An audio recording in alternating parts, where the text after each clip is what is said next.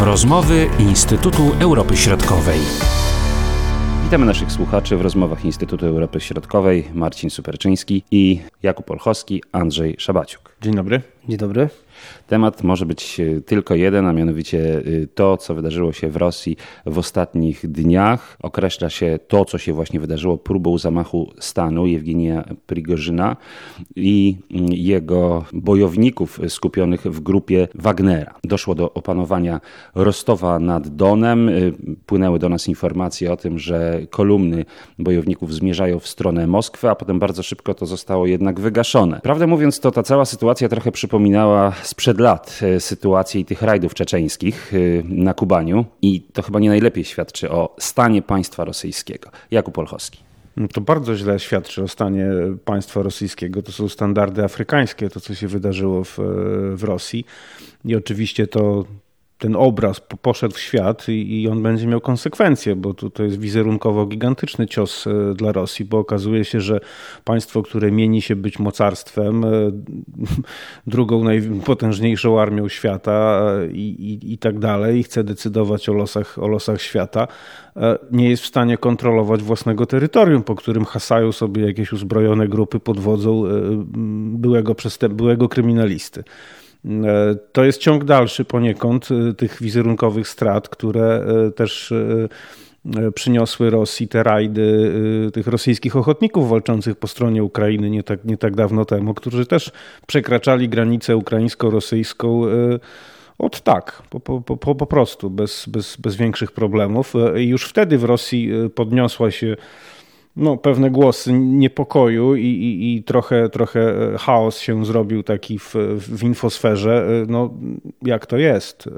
A w tej chwili to już jest, to jest blamasz, to jest, to jest, to jest kompromitacja. No to jeśli chodzi o sytuację taką zewnętrzną, jak postrzegamy Rosję, a jak sami Rosjanie mogli to postrzegać, bo tak widzieliśmy te zdjęcia z Rostowa i tam było i trochę zamieszania, jakiejś szarpaniny, ale także były brawa dla tych y, bojowników. No i, i jak należy to interpretować? Ja myślę, że część Rosjanin obawiała się tego, że to przerodzi się wojnę domową. Widzieliśmy e, takie obrazki na lotniskach, na dworcach, gdzie tłumy ludzi chciało wykupić bilety i jak najszybciej wyjechać, nawet w Moskwie, nie tylko w Rostowie czy tam w Woronerzu.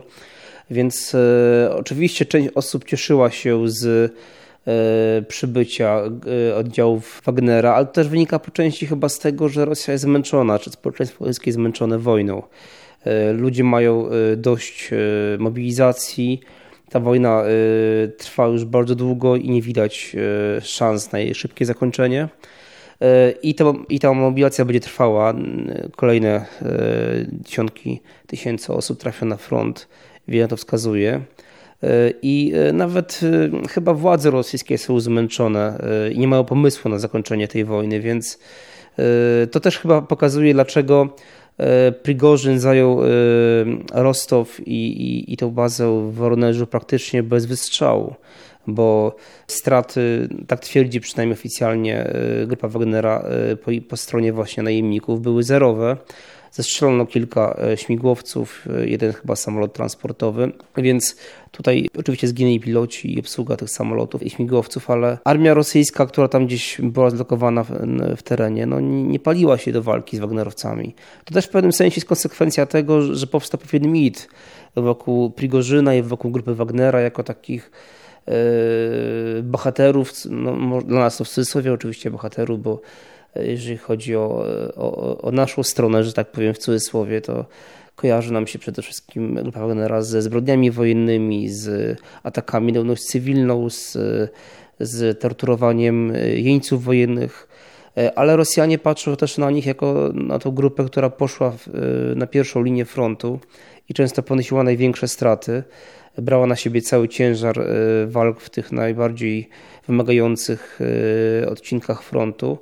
E, pod Bachmutem, między innymi Soledarem, ale także w czasie tych wcześniejszych walk na Donbasie.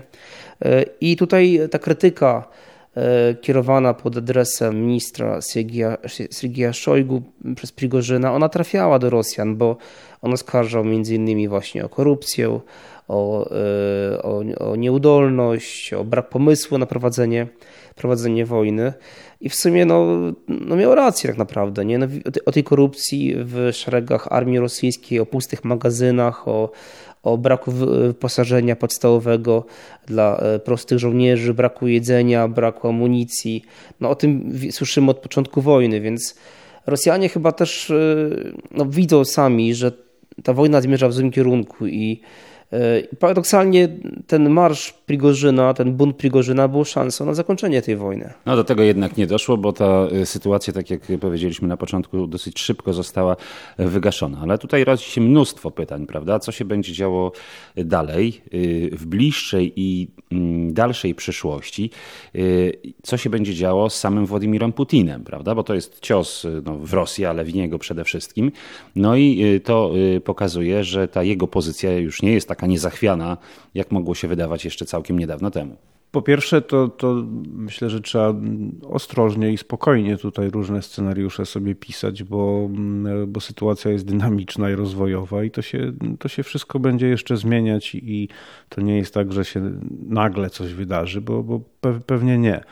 Natomiast y, y, no, z punktu widzenia Władimira Putina to bardzo, bardzo źle się wydarzyło i myślę, że on tego Prigorzynowi nie, nie daruje.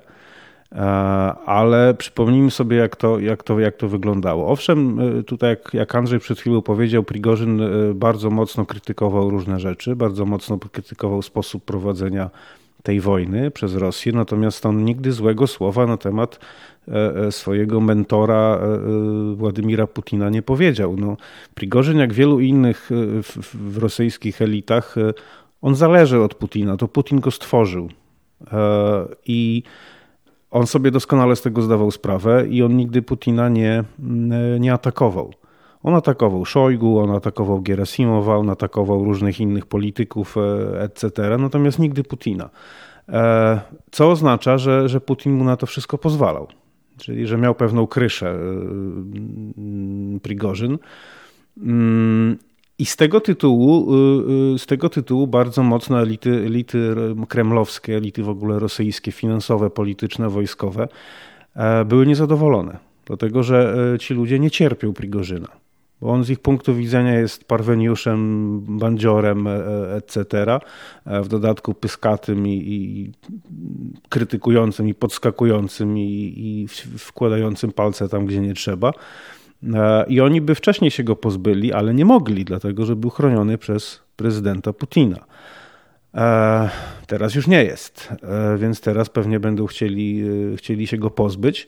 Natomiast to jakby poboczna kwestia, bo wracając do samego Putina, to te rosyjskie elity właśnie teraz wskazują palcem na Putina, że to jego wina, że do tego doszło, dlatego że on wyhodował tego potwora chroniąc go, y, zapewniając mu bezkarność. Nie za takie rzeczy w Rosji się idzie y, do, do, na 15, 10-15 lat do łagru, jakie, jakie opowiadał Prigorzyn na temat Rosji i prowadzenia tej wojny.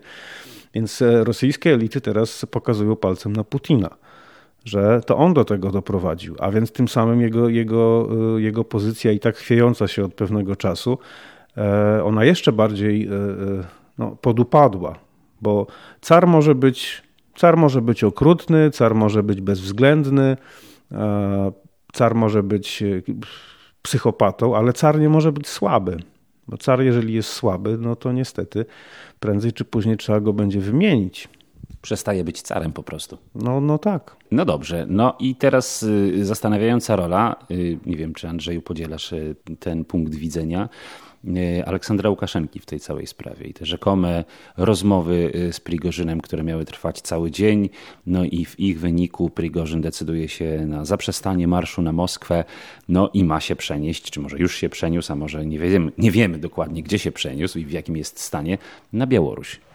E, to prawda, ja myślę, że akurat tutaj aktywność e, Aleksandra Łukaszenki, ona pozwoliła jednej i drugiej stronie, no nie chcę mówić, że wyjść z twarzą, bo raczej Władimirowi Putinowi nie udało się wyjść z twarzą z tej sytuacji, ale to był pewien pad, bo Prigorzyn zapewne nie miał e, wystarczającej liczby żołnierzy, aby szturmować Moskwę. i ten jego pomysł na wymuszenie pewnych decyzji przez kierownictwo kremlowskie by upadł i on by zapewne sam zginął w trakcie walk. A z drugiej strony Putin chyba też nie bardzo miał pomysł, jak to szybko i bezkrwawo stłumić, jak stłumić właśnie bunt grupy Wagnera. I Łukaszenka dał gdyby tym dwóm stronom takie e, wyjście e, ewakuacyjne, że tak powiem. Chociaż prawda jest taka, że no, trudno mówić, że władze Rosji wyszły z tego z twarzą, bo po, ta, po takim e, wystąpieniu, po takim buncie darować i członkom grupy Wagnera i samemu Prigorzynowi wszelkie przestępstwa i zdeklarować, że nie będzie prowadzone przeciwko nim jakiekolwiek postępowanie karne, no to jest coś niebywałego chyba w skali globalnej. Nie znam drugiego takiego przypadku, żeby uczestnicy y, puczu wojskowego zostali tak błyskawicznie y, y, ułaskawieni. Jeszcze dobrze nie wygasili broni, a już zostali ułaskawieni, tak? Bardziej, że jednak dopuścili się ataku na armię rosyjską i zginęło kilku żołnierzy rosyjskich w czasie tych, tych wydarzeń. Łukaszenka pokazał, że mimo wszystko, mimo tych różnych sygnałów o jego, że tak powiem, bliskiej śmierci, o jego politycznym końcu, o, o bliskim wchłonięciu Białorusi przez Rosję. On może być użyteczny, bo pamiętajmy, że i wcześniej, i w czasie tej pierwszej fazy agresji Rosji na Ukrainę, to on e, bardzo starał się pozować na taką osobę, która będzie inicjowała jakieś porozumienie pokojowe e, i te przecież e, porozumienia mińskie podpisane na Białorusi, one no, były takim elementem pewnego, pewnej propagandy białoruskiej, pokazującej skuteczność e, Łukaszenki i też takie starania o, o pokój w regionie. Potem pamiętamy początek wojny i też podobne próby Łukaszenki, jeżeli chodzi o, e, o wypracowanie porozumienia między Rosją a Ukrainą. Tam też Polska była w to zaangażowana, Polska ochraniała delegację ukraińską, które zakończyły się oczywiście niepowodzeniem, E, ale e, no teraz okazuje się, że Łukaszenka jako e, taki dość doświadczony polityk poradziecki, jeden z ideologów, można powiedzieć, ruskiego miru i praktyków tego, tej ideologii, no, potrafił pokazać jednej i drugiej stronie wyjście, które no, nie jest może optymalne, ale, ale, ale zatrzymało rozlew krwi. I tak... Na jakiś czas jest optymalne. Tak, ale myślę, że panika w, na Kremlu była tak duża, e, bo zauważmy, że, no, e, że te postępy grupy Wagnera były błyskawiczne i praktycznie bez wystrzału e, oni zajmowali dość duże terytoria. Nie wiadomo, jakby zachowało się wojsko czy różne struktury siłowe wobec, wobec grupy Wagnera. Też była wielka niewiadoma. Ja myślę, że na Kremlu yy, yy, oni mieli pełną tego świadomość, że ta, ta sytuacja może potoczyć się naprawdę w sposób nieprzewidywalny, tym bardziej, że zmęczenie wojną e, najbardziej odczuwalne jest jednak e, w armii. To armia e, ponosi największe koszty tych pomysłów neoimperialnych Władimira Putina, a dodatkowo jeszcze informacje, że Władimir Putin opuścił Moskwę i oczywiście to jest związane, że nawet Zawoński, z którego przecież tak kpi Władimir Putin, zachował się zupełnie inaczej i w tym, tych trudnych chwilach pozostał w stolicy. To wszystko jak gdyby uderzyło też w wizerunek Władimira Putina jako takiego silnego przywódcy. I tutaj e, Łukaszenka, Łukaszenka teraz okazuje się, że jest jednym z silniejszych przywódców e, na obszarze poradzieckim. I zauważmy, że on sam, Łukaszenka, póki co nie komentuje tych wydarzeń. Podobnie jak Władimir Putin. On oczywiście e, skomentował tylko to w tym swoim wystąpieniu, gdzie mówił o zdradzie i tak dalej, ale nie komentował tych decyzji na temat ułaskawienia, na temat dalszych losów Prigorzyna czy grupy Wagnera. Czy wiemy, że część osób, część najemników zapewne y, zostanie włączona do regularnej armii rosyjskiej i ta grupa będzie po prostu rozwiązana. Zresztą to jest w ogóle kuriozalna sprawa, dodajmy, bo ta grupa w ogóle nie powinna istnieć tak naprawdę w świetle prawa rosyjskiego, bo konstytucja e, Federacji Rosyjskiej zakazuje tworzenia tego typu organizacji. E, artykuł 13 punkt 5 wprost e, pisze o tym, że takie organizacje nie, ma, nie, ma, nie mają prawa, prawa istnienia na terytorium Federacji Rosyjskiej. Podejmowano próbę legalizowania grupy Wagnera już wcześniej, między innymi Sergiej Ławrow w 2018 roku taki pomysł wysunął, ale no jednak to, to jest no, sprzeczne z prawem. Więc teraz, kiedy pojawiły się problemy z ten, ten, ten spór między Sergiejem Szojgu i Jewgenijem Prigorzynem, E, no, nagle e, otrzeźwiałe władze Federacji Rosyjskiej uznały, że faktycznie może lepiej zakończyć e, bytność tej organizacji.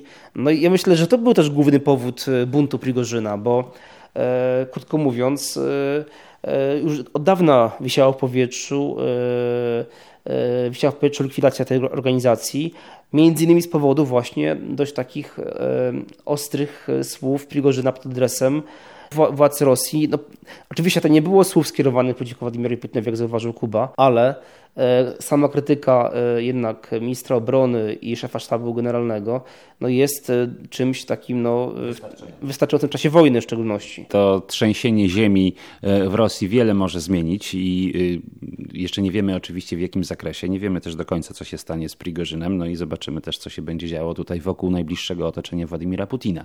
No ale właśnie to pytanie, co teraz na froncie rosyjsko-ukraińskim? Przede wszystkim to jest kwestia morale po jednej i po drugiej stronie, bo y, z punktu widzenia Ukrainy i Ukraińców to, co się wydarzyło w Rosji i to, co konsekwencje tego, które, które jeszcze się pojawią, y, to jest bardzo korzystna sytuacja.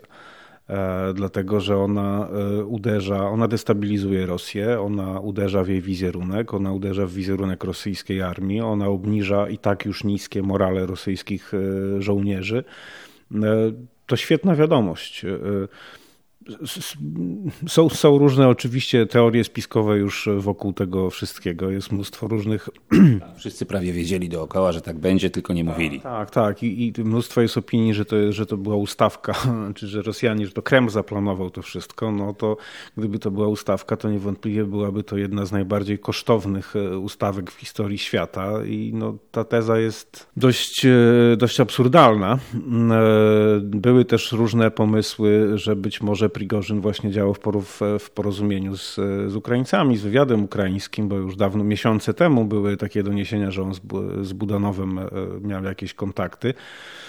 Pewnie nie, e, co nie zmienia faktu, że e, z punktu widzenia Ukrainy to bardzo dobrze. Co się, to, co się wydarzyło, to, to, to, to świetna sytuacja, świetna wiadomość i, i, też e, mogliśmy widzieć już kiedyś w serialu Sługa Narodu Wołodymyr Zełen jest taka scena, jak on siada, przed fotel, siada w fotelu, otwiera piwo i, i, i, i, popcorn. I, I ten fragment właśnie ostatnio się pojawił, bardzo popularny był, był w sieci, bo bo, bo, tak właśnie zareagowała Ukraina. Natomiast z punktu widzenia Rosji to, to, jest, to jest fatalna wiadomość e, i z punktu widzenia samego Putina to również jest e, fatalna wiadomość. Wnioski końcowe, panowie. Co w najbliższym czasie? E, no moim zdaniem warto zwrócić uwagę na jedną rzecz, że grupa Wagnera była jednak taką, mimo, tego, że tam oczywiście służyło wielu kryminalistów i, i takich ludzi o nieciekawej przeszłości czy nieciekawych poglądach, często takich skrajnie nacjonalistycznych czy neonazistowskich, to była jednak to e, formacja kluczowa e, na froncie wschodnim, południowo-wschodnim, bo ona walczyła w tych najbardziej krwawych walkach o Bachmut, o Soledar, o Popasną między innymi. I, I teraz pytanie, jak Rosja będzie w stanie zastąpić tam około 25 tysięcy, chociaż może nawet więcej, bo wiemy, że na przełomie 2022-2023 szacuje się, że około 50 tysięcy żołnierzy walczyło w szeregach e, grupy Wagnera. Doświadczonych żołnierzy, e, dobrze wyszkolonych, e, o wysokim morale. To, o czym mówi Kuba, morale będzie miało kluczowe znaczenie także jeśli chodzi o Rosję i jak rozwiązanie grupy Wagnera wpłynie na morale żołnierzy na froncie czy oni...